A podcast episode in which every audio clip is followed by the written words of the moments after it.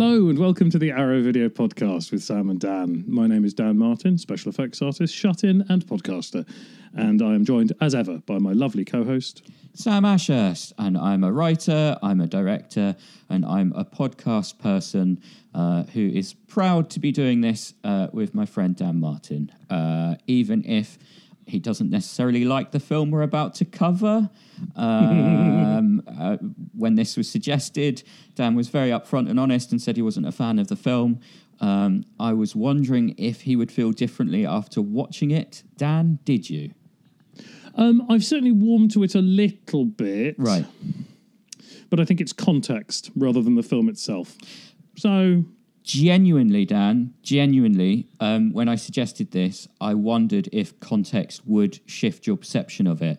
Because obviously, we watched this together years and years ago when Yeah. when Obama was still president, and it was a bit of a shock to the system um, to a certain extent. oh, I don't, I, I don't mean context as in the world around us. Oh right, okay. Tell me more. Um, I, I mean, having listened to hours upon hours of audio commentaries Ah, uh, and having heard people like Pollyanna, who I respect greatly, Yeah. talk about it with passion. Yeah, absolutely. Yeah, uh, the the commentaries are, are, fantastic. But should we um, get on to the plot of the film and then and then we'll go on to everything else? Yeah, are we okay to talk about the film in its entirety? I would quite like to.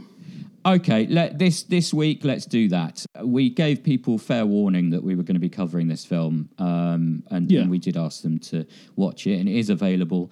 Um, so, uh, Precious Arrowhead, And it's a, a more recent one. It's played Yeah. festivals in you know recent years or recent-ish years. So yeah, so this is going to be one of our rare spoilerific podcasts. So, if you haven't seen the film, you know, just skip ahead to the end for recommendations. I guess. to the very end. Yeah. or, or or don't skip ahead. Just pause Um, it. but watch yeah, the movie, um, and then join us for a discussion Yes. of the film.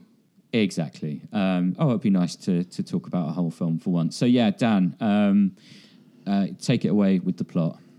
Well, as okay, yeah, yeah, yeah. I'll, I'll, I'll get back to that in a bit. um, so uh, the film opens on the titular woman, uh, played by Pollyanna, cleaning uh, a gut wound, a stab wound in her stomach in a river. She's very dirty. She's wearing rags. She's carrying a hunting knife. We we don't really know much about her unless we have seen the prequel. The first time we watched it, I didn't know there was a prequel, Same. and I think that actually, again, the order I watched them in helped this time. Yep. We then get treated to a slice of life with a, a slightly uncanny uh, sort of modern American family. Father's a bit stuck up, but that's part of the course with a lot of those sort of like dynamics, uh, especially in genre cinema.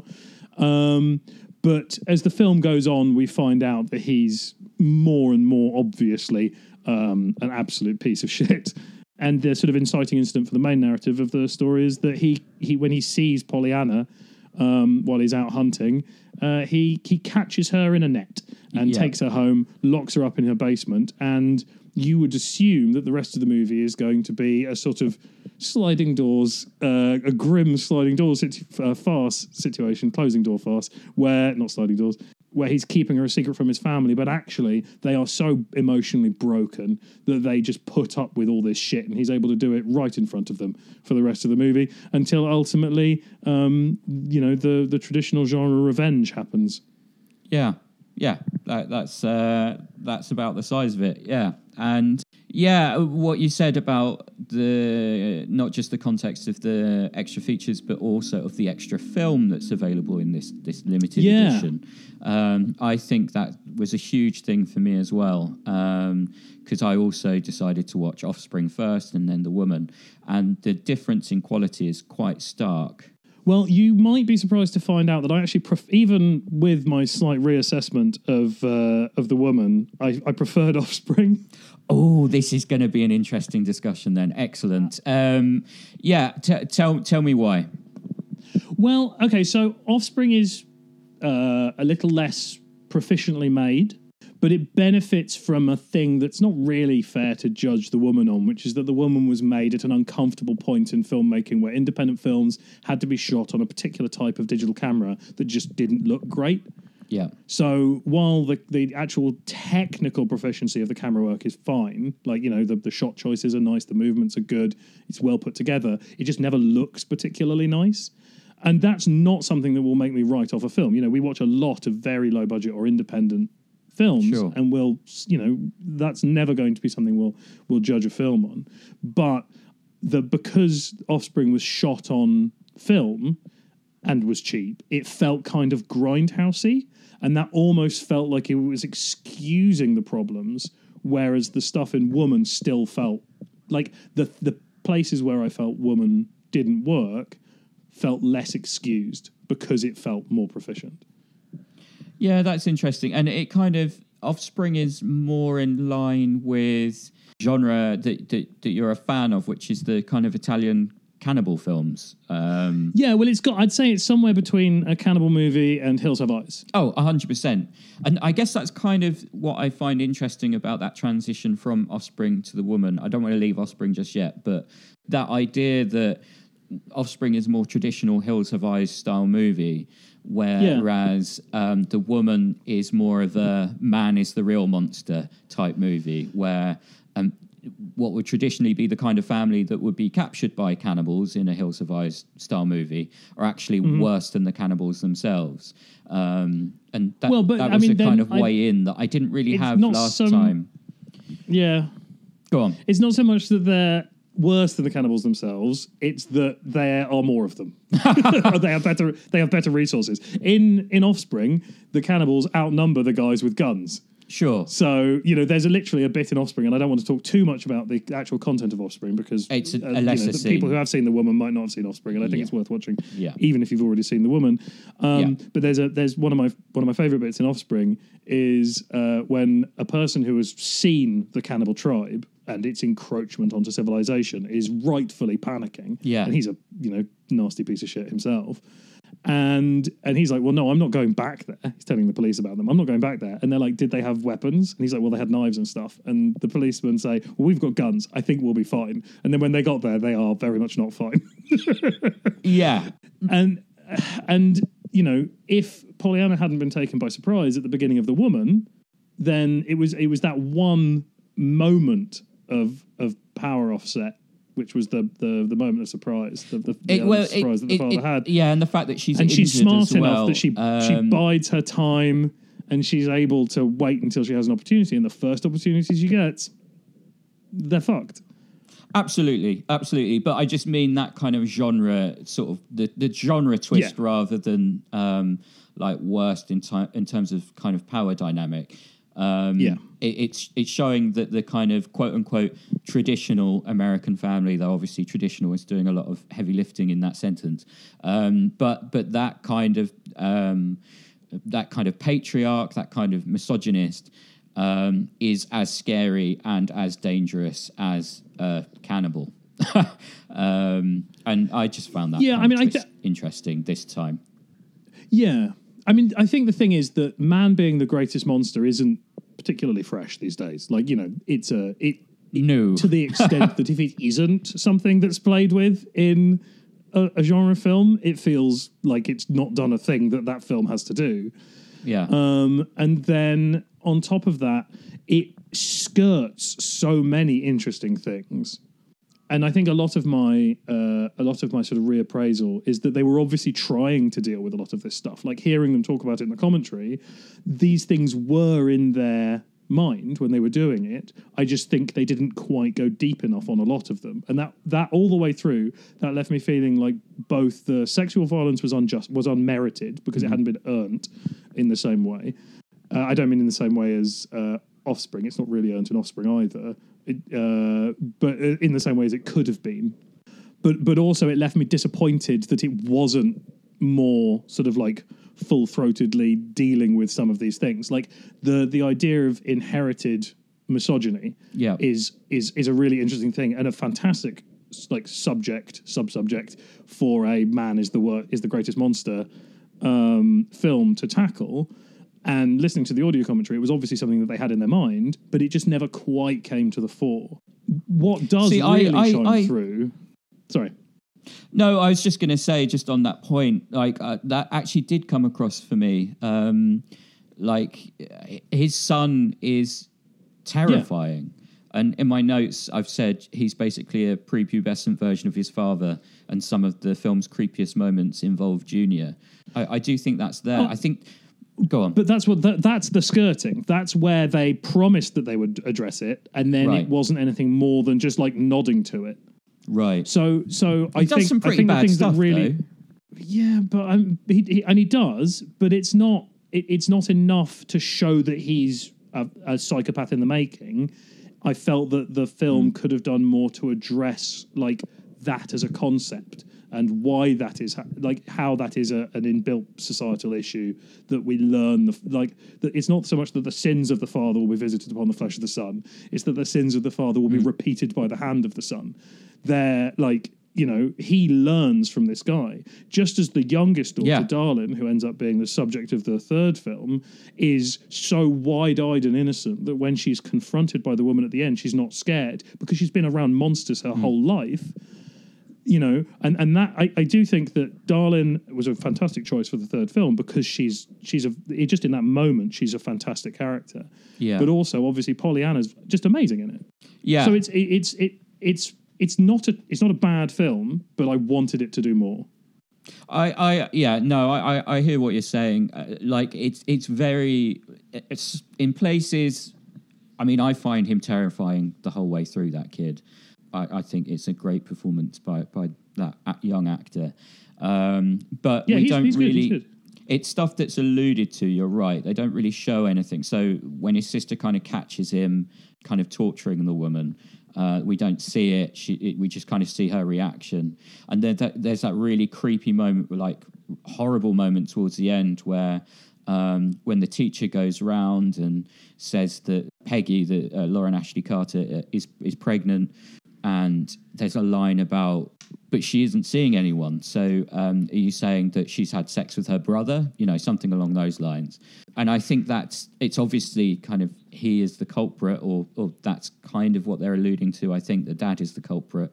Definitely, Um, yeah, hundred percent. Well, he and- says and- he, he he says he, he acknowledges that and, and just to finish that point yeah exa- exactly. So but i think that line is kind of alluding to the fact that the the like father like son stuff that you're talking about that that is a possibility that the brother could have been doing something like that um, and the dad is kind of aware of it but yeah, I, I think there's a lot of stuff here that, that is maybe a little. It, it sounds strange actually to talk about the woman and say, "Hey, this is too subtle," because there's a lot about it that isn't subtle at all. But I, I think some of the stuff with the mum is very interesting. Um, yeah, she's she's a good character. she's a great character and and she's a victim. She's been brutalized. Um, but there's a hint at complicity there. Like th- that moment where she's kind of he goes to sit on peggy's bed and it's really the atmosphere is really really wrong. Um, and she kind of just stands in the doorway and and, and listens. Yeah. It's kind of yeah it, it's weird that the film's kind of most sympathetic character is a meat chomping murderer who's covered in dirt and blood and communicates mainly via grunt screams and ultra violence but um Yeah, the- but the- also is the one is the one that gets like sexually assaulted on camera. So yeah yeah yeah yeah um, I mean, that's like, for example, I don't think we needed the rape scene in the film, like the father. no no yeah that was that was uh, at best ill-advised and unnecessary. At worst, like maybe uh, you could argue it was sort of sensationalist and yeah, I don't know, but but th- I think yeah, the thing is, it, it touches on a lot of very interesting stuff, but because it's dealing with some very unpleasant stuff, I feel Yeah. that, that comes with a responsibility of acknowledgement, and it maybe didn't do quite enough in that direction. It certainly has a lot of points in its favor. I am by no means saying it's a bad film. No, no, I understand that, and um, yeah, some of that kind of edgy stuff, um, conf- you know, confrontational stuff, and and as you say, potentially gratuitous stuff. It- The the kind of roots of this project it, is particularly interesting because obviously this wasn't a book first, unlike Offspring, and and the author Jack Ketchum uh, loved Pollyanna's performance so much. Um, he wanted to do kind of more with that character, and it- him and Lucky Mc- McKee collaborated on the script and on the book. that, that got released. Um, and Yeah, there's, yeah. there's kind of a lot of information about this in the actual booklet itself that comes with the, the film. And that's something we don't always talk about. And Arrow's booklets, I love booklets. I love them as much as any extra. And this is a particularly good one. But it, it did make me think about the roots of, of both Offspring and The Woman. And it, it's Jack Ketchum is kind of a splatterpunk author, and a lot of those, a lot of his books and um, some of the splatterpunk short stories contain a lot of these kind of elements um, because they're out there to really shock. Um, I don't. Yeah. Have you, you have you read much Jack Ketchum, or have you read any of the No, I've, I've, stuff? no, no, I've, I've, I've not read any Ketchum. I mean, I think so. I, I think again, this goes back to Offspring as well. Yeah. One of the one of the reasons I liked Offspring, and one of the reasons th- that I liked it more than The Woman, Hmm. is that when the violence gets going in Offspring, you've got sort of a couple of moments of almost like Peter Jackson level gore. Yeah, the gore is amazing in Offspring. And I'm and I'm always going to be won over by a horror film that puts its puts its eggs in that basket because it's that is why I am there for grindhouse and exploitation cinema a lot Yeah. of the time. Like like I like a bit of what the fuckery. There is never a rape scene in a film where I enjoy it. no, But there are millions of deaths in films that I absolutely love. I I don't think though that anyone. I certainly hope not. Anyway, um, I don't think anyone ever puts a rape scene in a film for the enjoyment of the audience. I think it's always designed to make them feel uncomfortable. Um, to, I just yeah, but it always feels like a it's just a cheap it's a cheap shot. right. like it's, like there are films that do it deftly um i think as we move forwards it's it's harder and harder to justify hmm. but but i like it's so often a, a a tool to tell us about a male character Right. and yeah i don't know i just don't just don't get on with it Yeah. which which you're going to throw right back in my face when we get to recommendations no, I'm I'm not. I'm not going to throw it back in your face because I I completely I completely understand and hear where you're coming from. You know, my perspective on it is similar in that obviously, you know, I hope that we don't know anyone that enjoys a, a rape scene in a film, and I hope that obviously I'm sure no one listening to this enjoys that.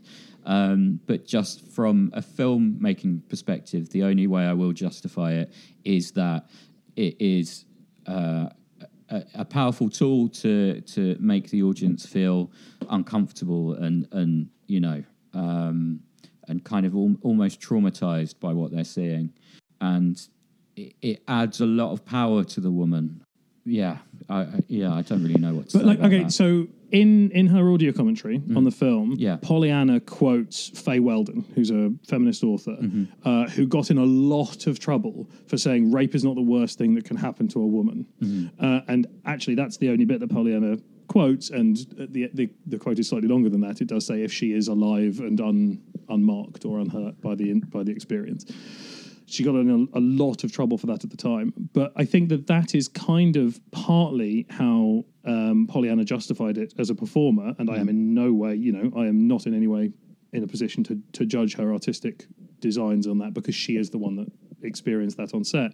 But but it also underlines that there are other ways you can show that a male character is horrible there are other ways that you you know you don't have to go to that. It is definitely the easiest and the fastest because you know no right thinking person watches a rape scene in a film and thinks i mean that guy's probably still fine. Yeah, exactly.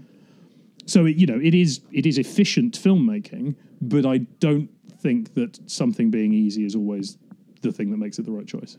Yeah, no, I, I like I say, um, I completely see where you're coming from. Like you're not wrong.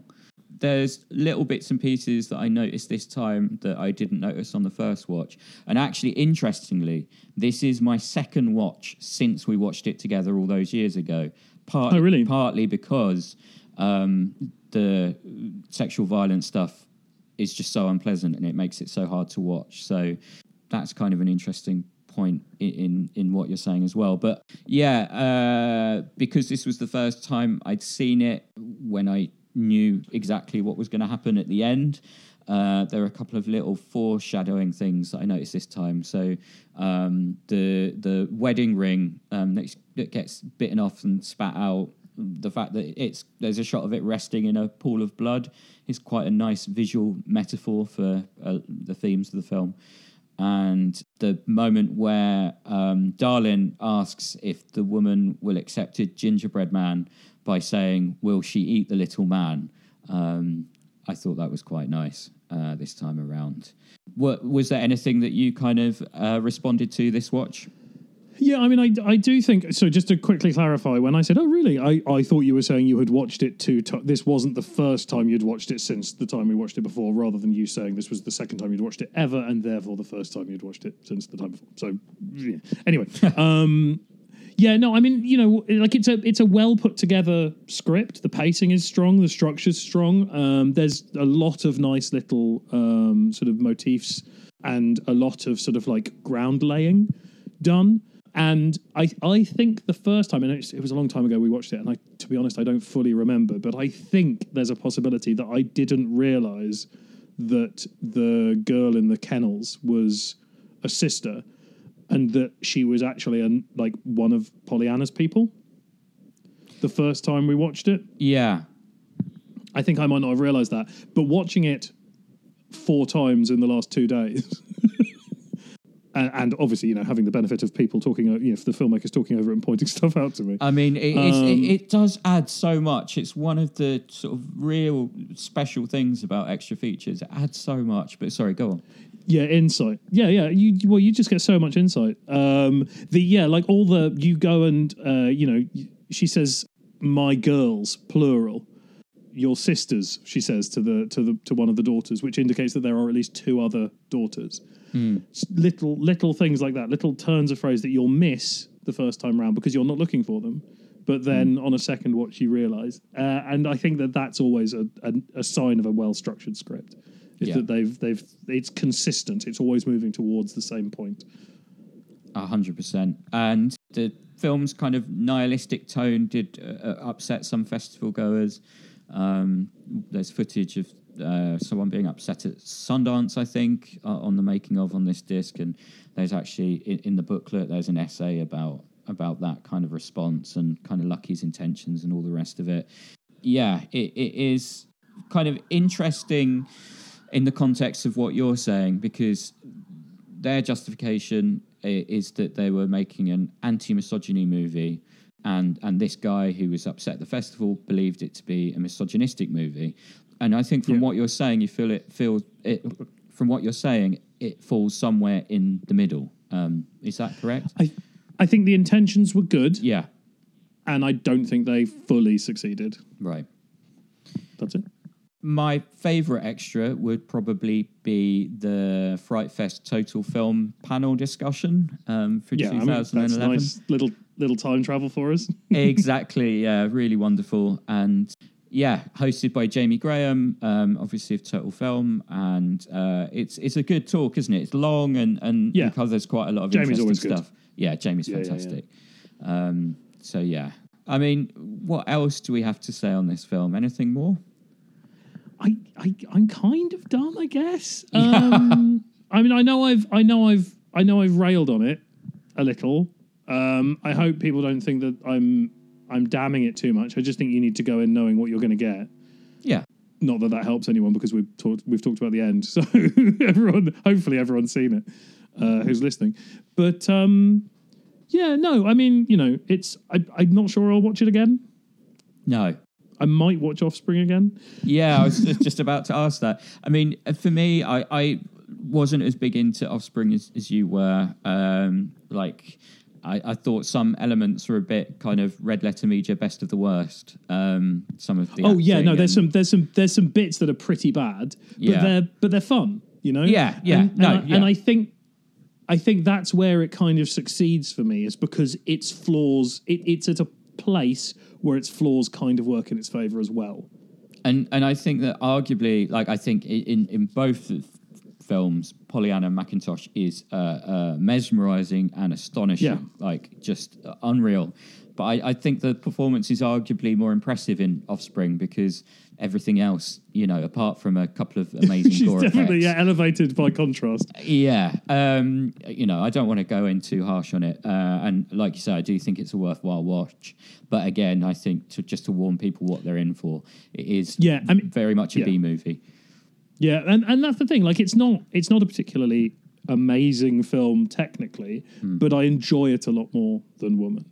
Great. All right. Well, um, I'd say two recommendations there. Really, you know, watch watch both at least once, and um, Yeah, yeah, and I would I. Yeah, if you if you haven't already seen, if for some insane reason you listen to this without having watched The Woman, I would say watch Offspring first, yeah, for sure. just because they do they do line up so well. It's it's very much like a sort of Friday the Thirteenth one, Friday the Thirteenth two, like segue. yeah, There is there there are minutes between the two the two movies, and as opposed to Darlin, which takes place a few years down the line. Uh, and it's kind of it is insane. It is insane that we and everybody else, I would say, watched the woman for the first time with no idea um, that, Yeah. that it was a sequel and. There's how so how context that we were important? yeah, exactly. How important that original film is, and we just accepted. Oh, okay. So there's this woman in a stream, and she can't really talk, and she's bleeding um, for some reason. You know, it's good to join stories i- in the middle of a conversation. So, okay, Yeah, that's the most in media res of any film. exactly. All right. Well, what's your first recommendation based on the woman and maybe Offspring? Well, so uh, it, this isn't my specific recommendation. It's a tacit acknowledgement at the end of our conversation about the woman that I do think it's very worth watching uh, Darlin as well. Yeah. Uh, and finishing out the narrative. Pollyanna, uh, the star Pollyanna McIntosh, wrote and directed a sequel a few years later, and it's great. It's my favorite of the three. So, yeah. I, but that's not my first recommendation. that's all right. What, what um, is? So uh, yeah, my first recommendation uh, is L'Enfant Sauvage from 1970 by Francis Truffaut, Francois Truffaut, which is kind of like a the feel good version of The Woman. Wow. um, yeah, good luck finding it. Um, it's it's on Prime in the states. Uh, if you're in America, it's part of a viciously expensive and out of print box set in the UK. Um, it is actually on Vimeo in its entirety if you search around for it. Although they've used a slightly longer title, uh, "Wild Child" is the English uh, translation. But uh, yeah, L'Enfant Sauvage from 1970. It's a black and white movie uh, set in the seven, late 1700s. It's based on uh, government records of a feral child found in some woods in rural France, who is initially taken to a school for the deaf and dumb because they can't speak. This little boy. Um, and then uh, the government's like, ah, he's clearly intellectually subnormal. We're just going to stick him in an idiot bin. And uh, a, a kindly doctor, played by Truffaut himself, says, I, I think he's just been abandoned and uh, and is suffering because he's been alone for so long. And uh, can I have a small government stipend to look after him? And the government says, yeah, sure. They give him a little bit of money for his housekeeper to, to act like a nanny. And he sets about trying to teach this kid things. And he keeps a diary, which are then government records because it's funded. And Truffaut adapted the diaries, because this is all a true story, adapted the diaries into this film. And it's absolutely amazing. But what I would say is if McKee and, and the guy who did Offspring and Pollyanna haven't seen it, it's astonishing how coarse some of the imagery is Oh, to wow. us when we think about inhuman humans because like it starts with the kid bathing in a river and then hunters see it and it gets chased and there's like interaction with dogs as representation of tamed predators like held cap like you know broken by humanity. There's yeah there's so much that like tie the films together. If that if it wasn't an inspiration or maybe just for Ketchum, then uh, then it's it's an amazing coincidence. But yeah, it's a beautiful film and really really worth checking out. I think, yeah, I, uh, you know, who knows? But from from what you're saying, I, I think, yeah, it, it's because Ketchum and Lucky McKee collaborated on the script. I would guess that Lucky McKee would be the person who, who was influenced by that rather than Ketchum. But um, that is a pure guess, and maybe one day we can find out. But that is an amazing recommendation. Um, mine isn't as good as this, and in fact My first recommendation, Dan is going to be fine with. My second recommendation, he is not going to be fine with, and it's partly my fault. and we'll get to that in a minute. Uh, but the first recommendation is the Hills Have Eyes remake.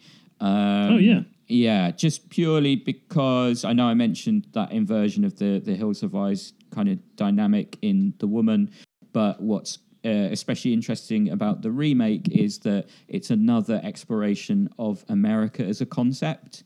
Um, Yeah. There's there's loads in it if you want to read it in that way, and so if you have already seen it and haven't picked up on that quite important theme, um, then revisit the Hills Have Eyes remake and watch out for that level of critique because it's it's um, it's quite an amazing film in that way. Yeah.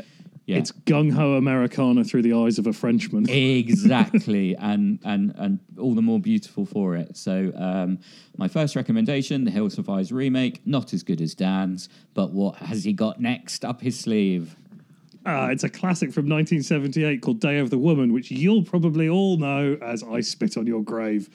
Is this, is this the one you thought i was going to get funny Yeah. about after my after all my fucking complaining about sexual assault in films. Um, But- so the two, but key, the the- can two I just- key differences? Yeah, go. go yeah go. the one thing i want to say about that is as you say you know it's it's your fur coat argument um Yeah. you know so anyway uh, and maybe you should explain what that is just in case no one's not heard it before that's not not mine. That's a, a fantastic insight by Colin Geddes. The fur coat argument. We were talking about uh, Goodbye Uncle Tom, and uh, Colin said uh, the thing is these films are like fur coats.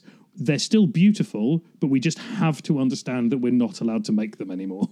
So there we go. Um, so yes, you can appreciate their qualities, but goddamn, they're not. They're off the table these days. Yeah, I mean, I think so. The, a couple of things about I Spit on Your Grave. Firstly, it's sort of right at the beginning of this particular subgenre, which is essentially rape revenge. Although the woman has a little bit more to be revenged uh, than just the sexual assault, which is just sort of like a, a really shitty cherry on top but also it's it's only about her experience. It's so raw and simple that there's ne- it's never about like the the guy and what it means about the guy.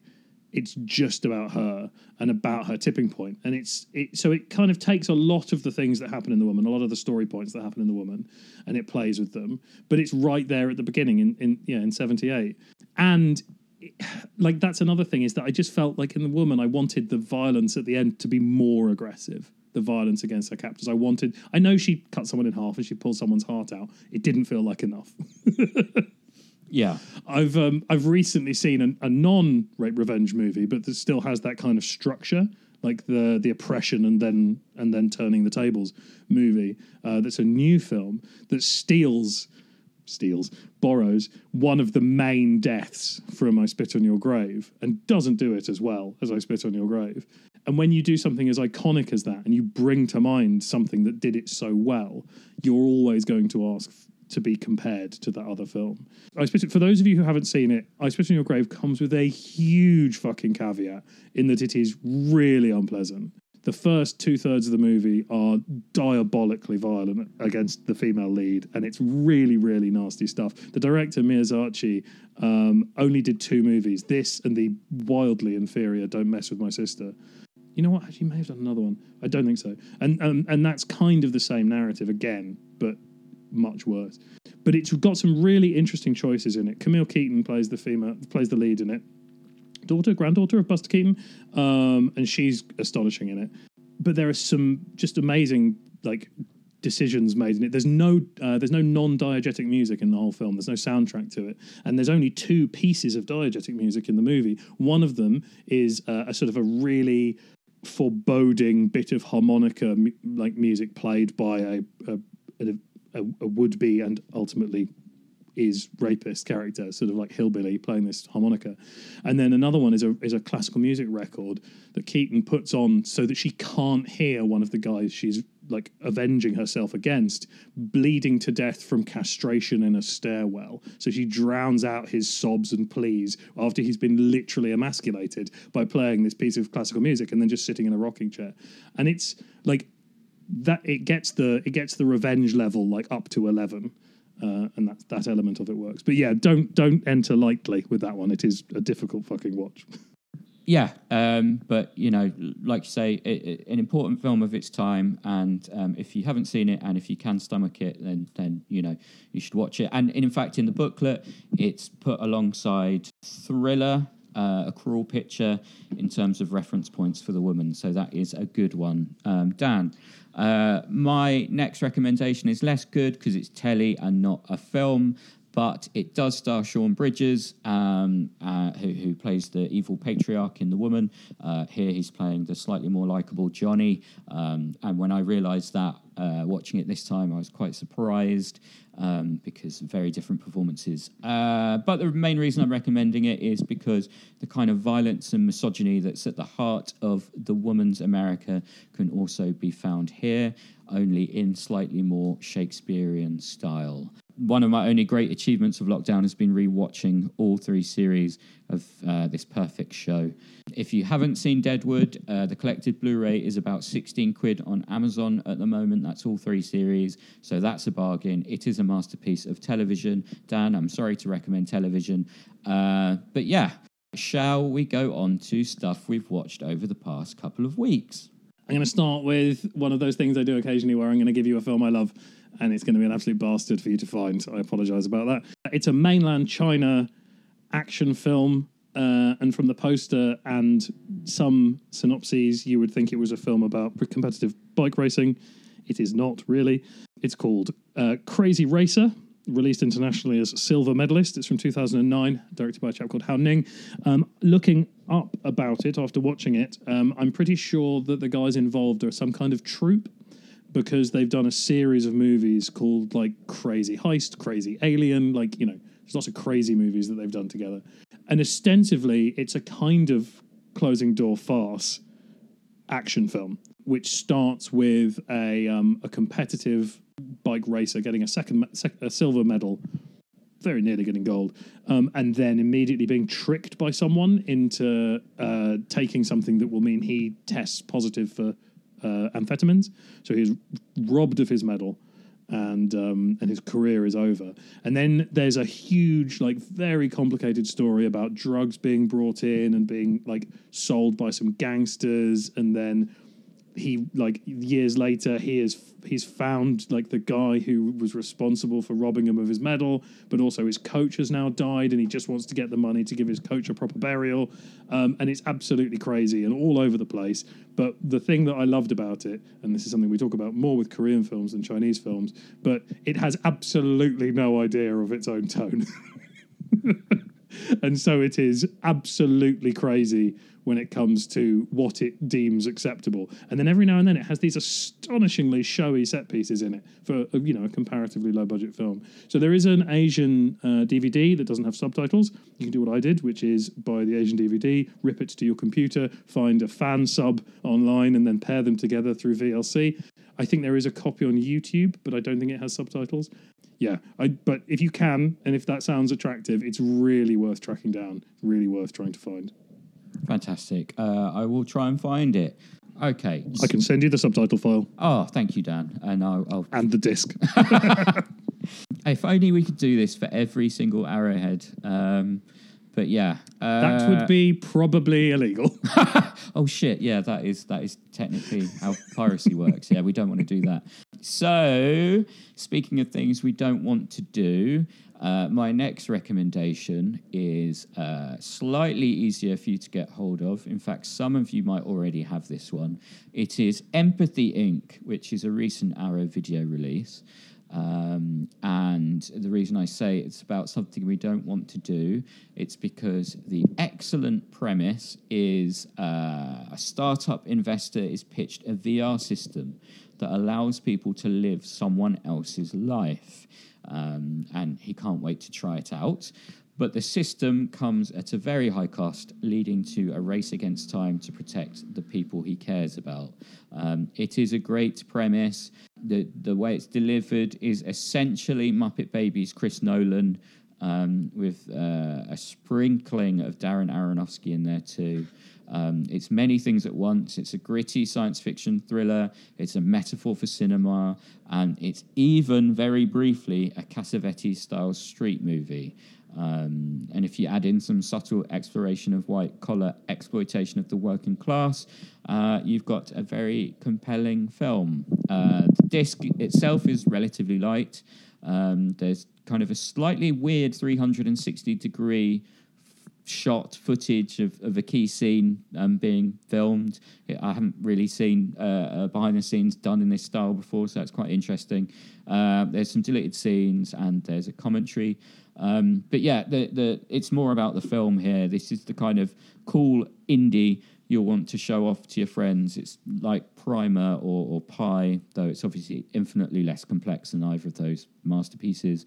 Um, but yeah, Empathy Inc get it in your collection before your pals find it for themselves. It is one that we're going to be talking about in, in years to come because I think it's the start of an exciting career. It's the second feature by Yedidya Gorsetman, the director, but it feels like one of those early black and white features of, of directors like Chris Nolan and, and Darren Aronofsky that that people go back and revisit. But why revisit it when you can just watch it now? Empathy Inc. It's great. Dan, what's next from you?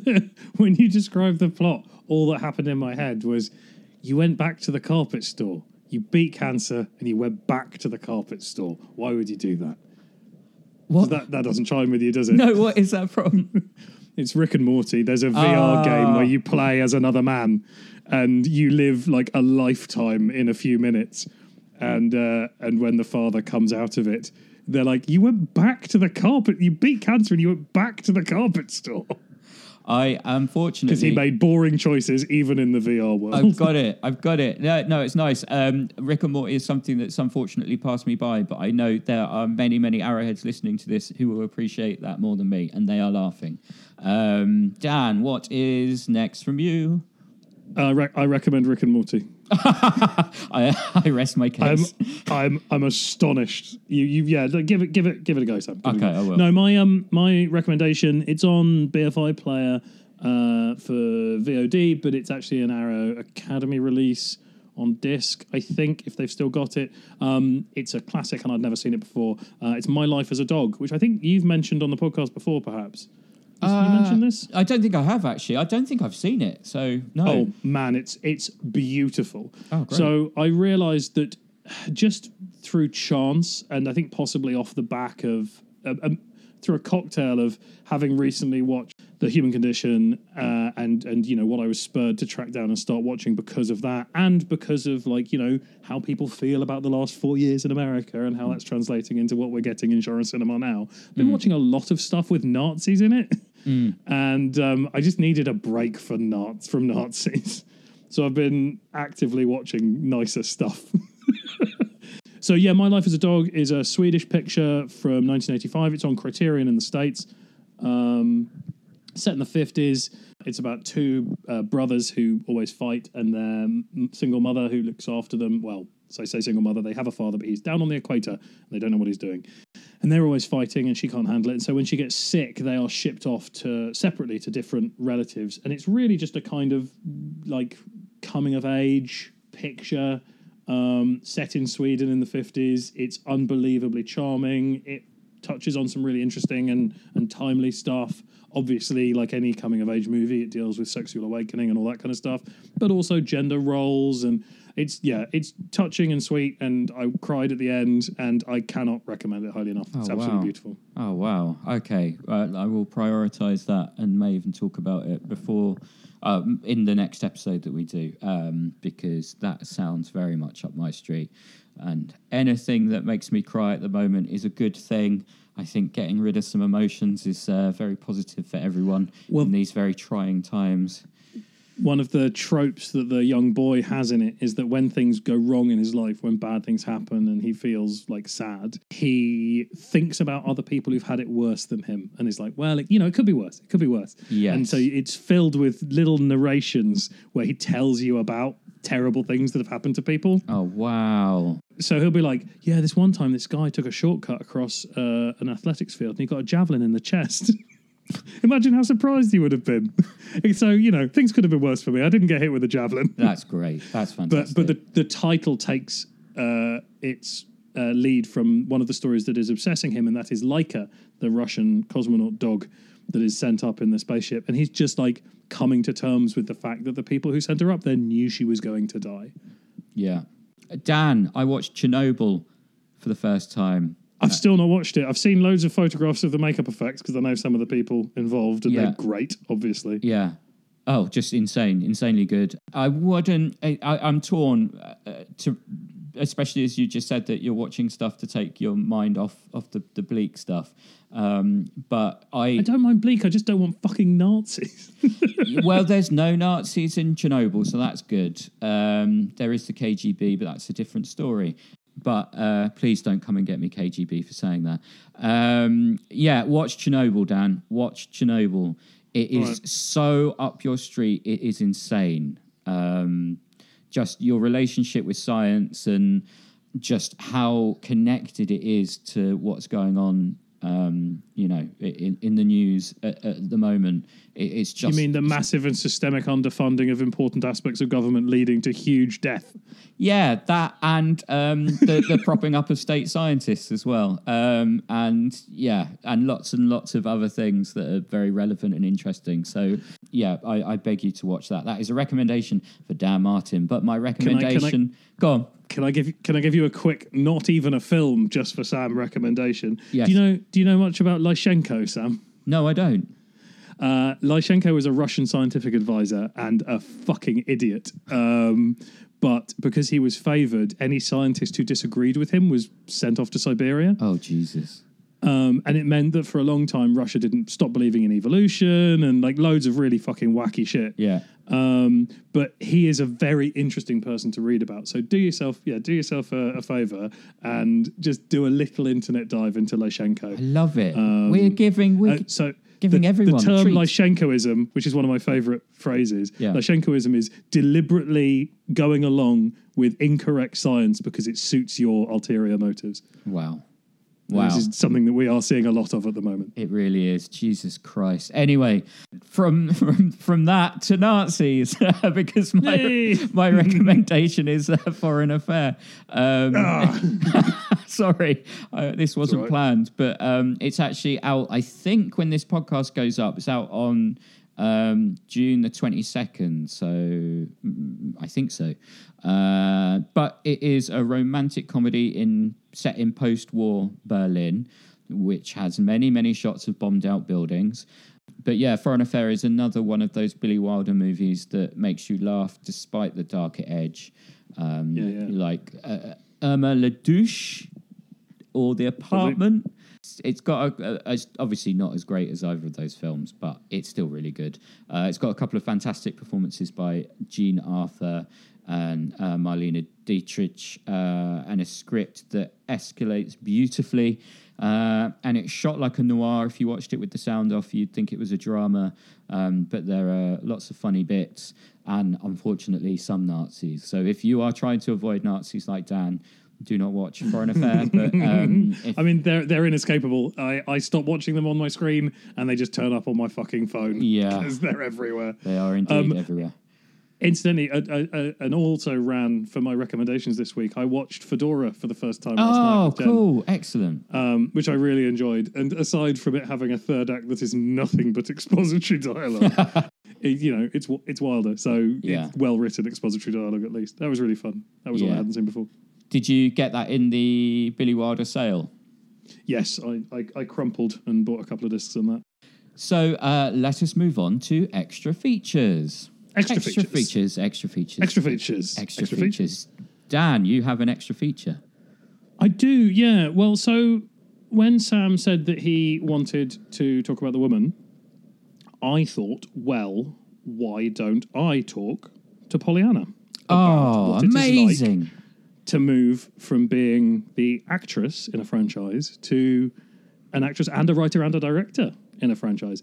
And uh, because Pollyanna is absolutely lovely, she was okay with this. So uh, I did an interview with her. And here it is. I'm uh, joined by Pollyanna McIntosh, uh, star of The Woman and director star of Darlin, the sequel. Pollyanna, hi. Thanks for joining us. Hello, glad to be here. Thank you. Um, obviously, your character had already existed in two films in the franchise and was a very powerful presence within both of them. Had you had you wanted to direct for a long time before you came to Darlin, or was it a a, a, a latter career shift? Thank you for the good question right up front, by the way. Um, I should expect nothing less from anyone invo- involved with Arrow. uh, yeah, I had actually made a 35 minute short called Perfect before, which was a very different kind of film.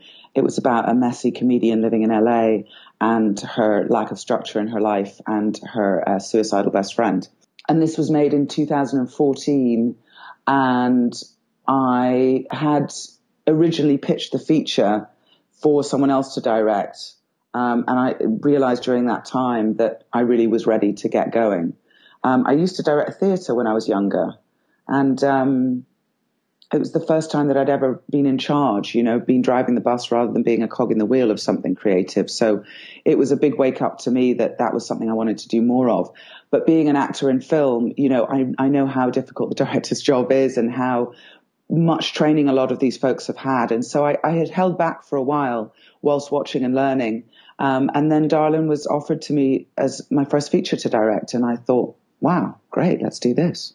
I should say the sorry, the sequel to The Woman was offered to me as my first feature to direct. And I said, who's writing it?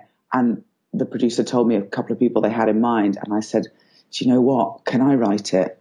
And then that's how that all happens. I really, I really like that answer. That sort of that was part of my next question, but that's fantastic. So, did they have any uh, any outline as to where they wanted it to go, or were you left completely to your own devices?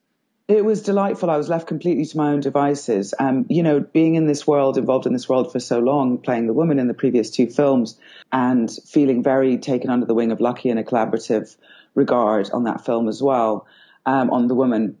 I I was aware of I you know we'd all thought about where it might go, but I think the ideas that had come up before that I'd heard of was like something I talked to the producer about probably on on Offspring it was in fact before the woman was even happening was like oh you know what if it was in the it, it was no, but it was after the woman though, because I was conscious of the city country cross. Anyway, there was an idea that somebody uh, it came up with. It might have been me that we were in a conversation about where the woman could be in the woods, kind of terrorizing some teenage boys on a camping trip.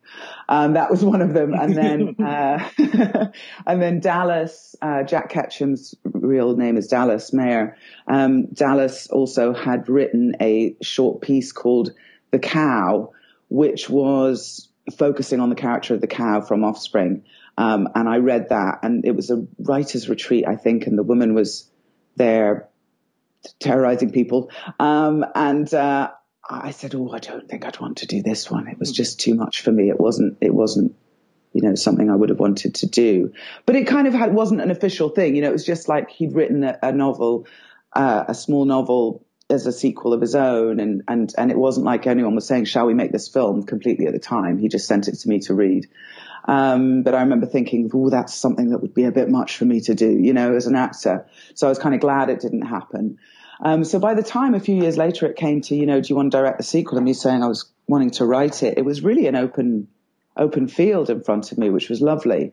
Um, and I wanted to do justice to the films that had come before and Ketchum's work. And so as I wrote it, I just knew that I wanted to, you know, bring in all the all the elements of the world that come before and but also be conscious that it was my voice now writing it and so I had to take it in my own personal direction. And it came quite naturally to me, the story. I really considered taking Peggy's character at first, the teenage daughter at the end of yeah. The Woman, because of course we know so much about her inner life from The Woman. Um, but I really wanted to start off with somebody who hadn't had as much trauma because for me writing it, I wanted to focus on trauma, but I, but I, which is, you know, true to the previous films as well, but I just couldn't bear to put Peggy through any more, to be honest. Um, so it came that Darlin would be the character I wanted to focus on because she's a little girl. Um, she was five or six at the end of The Woman. And she always had such spirit and such energy and such beauty about her in that film glowing from within and her her acceptance of the woman and her view of the world was was truly beautiful in that film to me and so you know, shall we go feed the mice, for instance? Shall we bring some Yeah. cheese for the mice when they go down to the cellar? You know, her mm-hmm. love of music. And so I wanted to live with this character. And as I was beginning to think, well, what would it be like if she went into sort of civilized, quote unquote, normal, quote unquote world, if she'd been living in the woods with the woman for all these years? Well, the rest you have to see in the film. But, you know, it, it was really about about also my experience as a teenage girl because when I totted the years up and thought about the age she would be, how could I get her to an age where some stuff could go down and I wouldn't feel that she was being exploited as a mm, character in film, yeah. especially in, in horror because not everything is in your control as a writer director, of course. So first of all, it comes with the script, but secondly, it also came with my knowledge that there would be other voices involved in edits and, and in final work. And um, I really, really wanted to protect a teenage girl as a lead in a horror movie. Um, so I made her, you know, 16, 17 ish, and then took her on a journey that I could very much relate to from being a teenage girl and beginning to grow into looking like a woman, but not being allowed the space to explore that alone without society's infringement upon that and abusive infringement at times, uh, very often, in fact, whether conscious or unconscious. Um, so it kind of came out of that. And when I discovered that one in six Americans are treated in Catholic, in hospitals run by the Catholic Health Organization without knowing that they're actually within a religious organization and that the rules might be different, it really reminded me of something I'd always been conscious of in this country, which is the lack of separation of church and state, despite it being held up as one of our great prides. So it kind of, you know, it all just started tying together. Wow. Yeah. I mean, it's that all, to be honest, that level of thought and consideration comes through in the film. I was going to ask, although you've kind of answered it, but I'll ask anyway, just in case it, it spurs anything else. Um, all three films deal with some pretty sensitive content, obviously. I did feel that Darlin was probably the most justified narratively in what it puts its characters through. Was that a, a particular focus when you were writing it, or do you think that that's just your sensibilities coming through?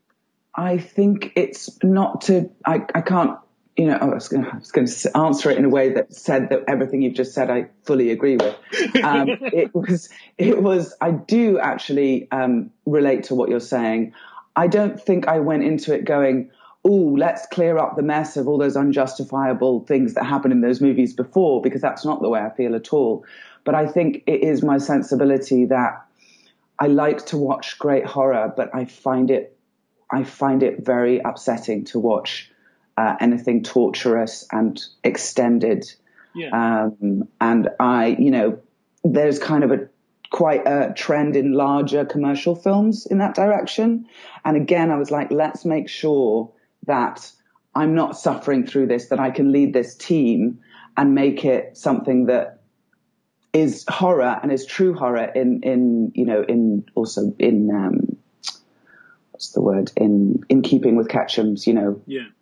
uh, work as well, but that we can actually be in in it and enjoy the characters and get loving and caring about these characters so that whatever they go through we're with them and we're in their experience of it rather than watching it like a oh and here comes the here comes the the time we get to enjoy watching people suffer you know what I mean? Not that not that horror fans watch movies like that in general, but um, but yeah, I think the simple answer is a bit of both, a bit of both. Um, I wanted to ensure that we had some inventive and fun kills for the woman to do, Yeah. because that is part of you know this character is so unusual, um, and that is part of who she is. And I wasn't about to sanitize her. Um, I also didn't want her just to be killing bad guys because I didn't want to go, oh, now she's, you know, on a moral crusade for womanhood. She's not. She's doing what She's she an needs agent to of do. chaos. Yeah, she's a, she's well, she's a she's an animal doing uh, a, a smart one doing what she needs to do, and sometimes she just needs to eat, and sometimes she needs to get some energy and aggression out, and sometimes she needs to. Um, but she's a thinking animal, you know. Um, so uh, I didn't want to make the woman my my own female anger in disregard for the character. Do you know what I mean? I felt, and this is not good interview technique to tell you. Let's do it really badly. How about that? yeah, it's always a bit conversational on the podcast. Uh, one of the things I liked about it was I felt that she was representative of the directionless violence of the animal kingdom, whereas the human characters were representative of the judgment that we have to put upon the similar actions when they are done by someone with a moral compass. Interesting. I love that. I love that that and I was conscious of this as a filmmaker from from the very beginning of making this of you know just of the way that I like to work. I really love people to find their own messages and experiences with the film because the reason that I came to being an actor in the first place was my own very personal experience with character and story and actors' performances in things, you know, and I felt connected to them in a way that they might have not even been conscious of what they were doing, you know, in certain places.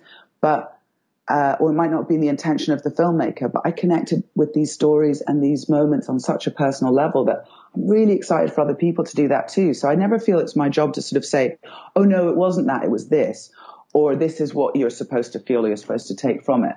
But one thing I will say is that when you say the sort of the uh, directionless violence of the animal kingdom, I don't really see it that way at all.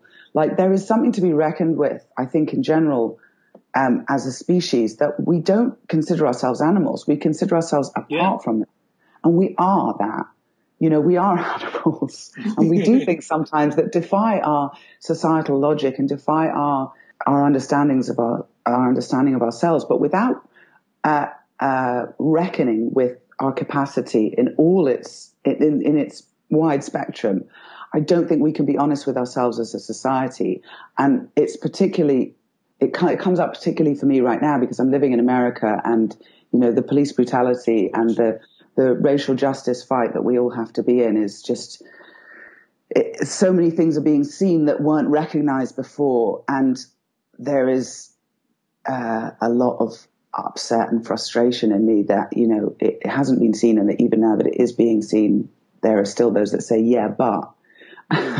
yeah. in a similar way, I think that we, uh, and especially in American culture, try and sort of sanitize the human experience and act as if we don't, you know, fucking shit and and piss, you know, to put it to put yeah. it simply, you know? or or have thoughts that we're ashamed of, you know, or do things that surprise us and shock us. We like to imagine that we're these controlled, um, you know, kind of uh, uh, pure humans, and that we're different from animals. And and and and I relate to the woman in many ways you know, I want other people to as well. Our, our, um, as our baser instinct.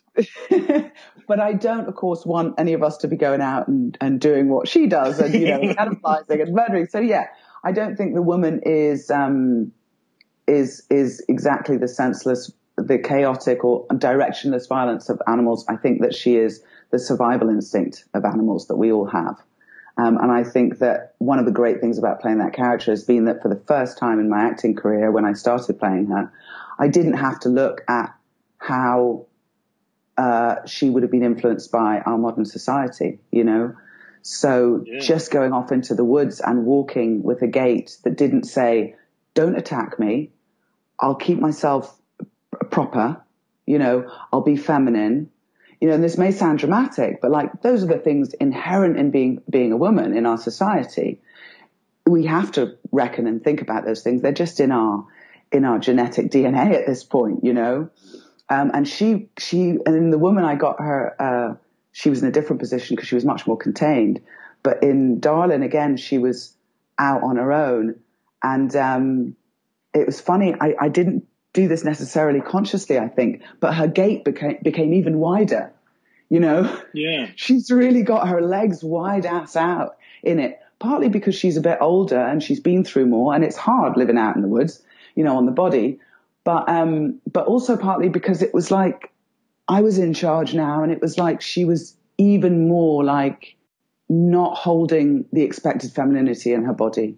Does that make sense? Yeah she's yeah she's she's not confined by those sort of societal rules about what that means to be yeah yeah exactly she's never seen a mirror for instance i must say i loved the moment in the car so much Thank you. No, that's not a spoiler. There, Dark Sky actually released a little clip of that before the film even came out in the oh, states. So, um, absolutely wonderful.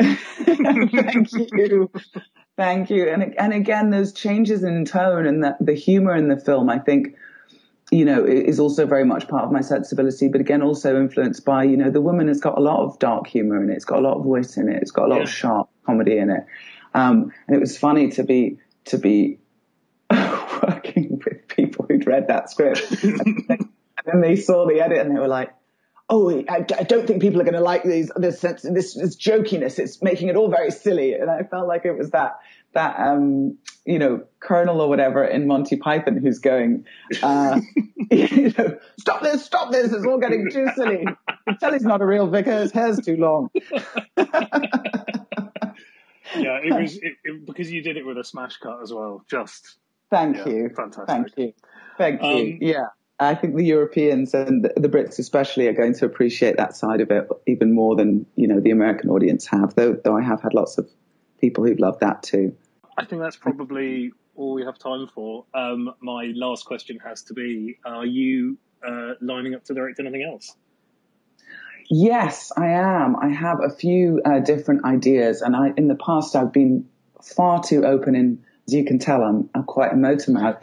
Uh, far too open in sharing them, but I've got three different main stories that I'm focusing on right now, and and one is in a, in a city, and one is um, very much on the, the sort of nature themes, um, and the other one is uh, is a dark comedy. So yeah, Awesome. I'm looking forward to getting to make something. And I think at this point, the way the industry is going, I will probably need to make something myself, even if it's in the meantime, you know, because Yeah, it, I just can't wait that long. But I do have a film coming out in December called Deathcember, uh, which yeah, which I did a, a short piece in called Getting Away from It All. So it's a horror anthology based around Christmas. And I made a, a five minute short as part of that called Getting Away from It All. And Lucky's got a film in there as well. Lucky McKee, he did The Woman, of course. And, um, this is for your audience. And there's lots of great filmmakers involved. So I'm looking forward to seeing the whole thing put together. That's very exciting. Well, thank you so much for giving us your time. Thank Um, you. Dan. and thank you so much for Darlin. Thank you. I'm so glad you enjoyed it. Um, Yeah, it was very very fun. Thank you. Cheers. Cheers. Fantastic, There you go. Dan. That that was a surprise to me, and obviously I haven't heard it, so I'll listen to it when I listen to this episode. But I'm so glad you did that. That is fantastic, brilliant, and I'm sure it was wonderful. I look forward to hearing it. Uh, now, the second extra feature uh, is an email. It came in just after midnight this morning, um, and it was it tied in with kind of how I felt about the film. It's about the woman. It's about offspring. Um, so I'm just going to read it out now, and it starts with and uh, before you get upset by how this starts, precious arrowhead. Don't worry, it, there's a PS. So we're gonna we're just gonna go with it. Dear Sam, more than Dan. I have recently rewatched The Woman and it still holds up as an exquisite film. This time around, though, I followed up my viewing with watching The Offspring. Definitely the weaker of the two. I felt it lacked atmosphere and with uh, poor characters. Uh, Pollyanna McIntosh, though, was still stand out amongst the rabble. Very little threat, too. Uh, the Mess, on the other hand, was great. Lovely stuff for the budget they had available. One thing that makes the woman so good is how it manages to get the audience to relate and sympathize with the woman and root for her, unlike Offspring, uh, which personally made me dislike her character due, due to the cruel things she partakes in. I wonder how my outlook of her during The Woman would have been if I'd have seen Offspring first. Would it have been different? I don't know. What are your thoughts? Finally, I've only just discovered that there is a threequel, so now I must source out Darlin to find out how The Woman's tale ends. Uh, yours ever listening, Martin Oliver Kendall, in brackets Molly. P.S. This is addressed to both of you. I only said Sam more than Dan due to my last email, which stated it the other way round. I appreciate that, Molly. Thank you very much. Um, yeah, so Dan, uh, we talked about this a little bit, I guess, in the episode itself, but and, and the fact that we had no idea Offspring existed. How do you think, if you could, uh, you know, re step into the Rick and Morty VR device and live a life in which you watched Offspring first, how do you think that would have impacted on, in on your viewing of, of the woman? I don't know. I think, like, I, I definitely think the woman benefited from having seen Offspring, Yeah, but it still remains my least favorite of the three. yeah, I think, Yeah, I mean, yeah, I- would have liked. I, I think I would have probably enjoyed it slightly more the first time if I had seen Offspring beforehand. Yeah, And I, to be honest, going back to it, I'm surprised Fright Fest didn't program Offspring in the smaller screen like the day before or something. Totally. Like that would have made sense. Yeah, because the director of Offspring was there. He was in the um, yeah, cause, he's in the panel. Yeah, because he produced um, the woman. Yeah, yeah. So so he was on that that that big panel, and I think maybe uh, a screening would have provided even more context for that. Um, Yeah. but but you know who knows? But Fright Fest show a lot of films, so um, maybe there wasn't room for it. Maybe it was a particularly banner year. I don't actually remember. Um, 2011, it would have been, wouldn't it? Uh, but anyway, I'm rambling. Yeah, it's really hard. They all blur together, don't they? They really do. They really do. And um, yeah, I, I can't wait to see what happens in October um, for the, the Arrow Video Fright Fest, which obviously has been delayed from August and will now happen um, around Halloween. So we're still waiting for more news on that. But, um, you know, long may Fright Fest live on. And hopefully we can still do a live episode in some form by then. Um, who knows? But anyway, that's it. That's all of extra features. That's all of us talking about these films. Um, next time we are going to be doing White Fire. Yes, Yes, so finally some highbrow cinema. I am honestly, I am so excited about Whitefire.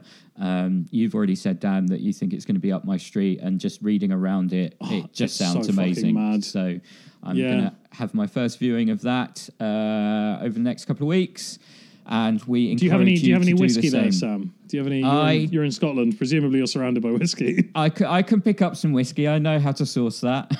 it's a whiskey movie. it's a whiskey movie. All right. Well, um, I will. I will enjoy Whitefire with You have to. You have to do a lovely shot every time you're made slightly uncomfortable by the obvious lack of health and safety around a stunt. All right. Well, that that sounds like a deal to me. Um, grand, and we encourage you to watch it as well. It will be one that we don't go into too many spoilers about, but I have a feeling. I mean, that there's gonna literally, we could describe the whole thing and no one would have a fucking clue what happened. Oh, I can't wait. I can't wait. I can't wait. All right. So, um, Dan, how can people find you online? Uh, I am at 13 finger FX uh, on Twitter and on Instagram. Yeah, I'm trying to do more like fun, jovial posting on Twitter, but mostly it's just me being very cross uh, about the world. Um, I did recently post some nice posters that I put up on my wall. I swapped out my kitchen posters. Um, I saw that. yeah, I'll try. Very and- nice I'll, I'll try and be more upbeat. Yeah, I thought that was a nice one. I um, uh, I'm going to say a thing, and then I might have to, and then I'll find out if it's okay to say it, and then I'll cut it out. I'll ask Mike to cut it if it's not okay. So it's just a thing. Um, actually, one of those posters, uh, Murder Rock, I'm going to be recording uh, an episode of Strong Language and Violent Scenes about next week. So I was sort of partly inspired, shit. shifting the uh, the episodes around, the, the posters around. I cannot wait to listen to that. I love that podcast, and um, I have watched that film with you. And holy shit, I will be listening to that one. Excellent. All right, uh, you can find me at Sam Ashurst on Twitter um, and at Sam Ashurst twenty three on Instagram. The number two, the number three. Um, but mostly, I'm just going to be doing podcasts. So um, yeah, don't don't don't worry too much about following me on social media. Uh, my first love will always be the way we get to communicate with you through this podcast. So thank you so much for listening, and we promise to be more professional next time. We do. That's a literal promise. Always. All right. Thank you. Bye bye. Thanks so much. Bye.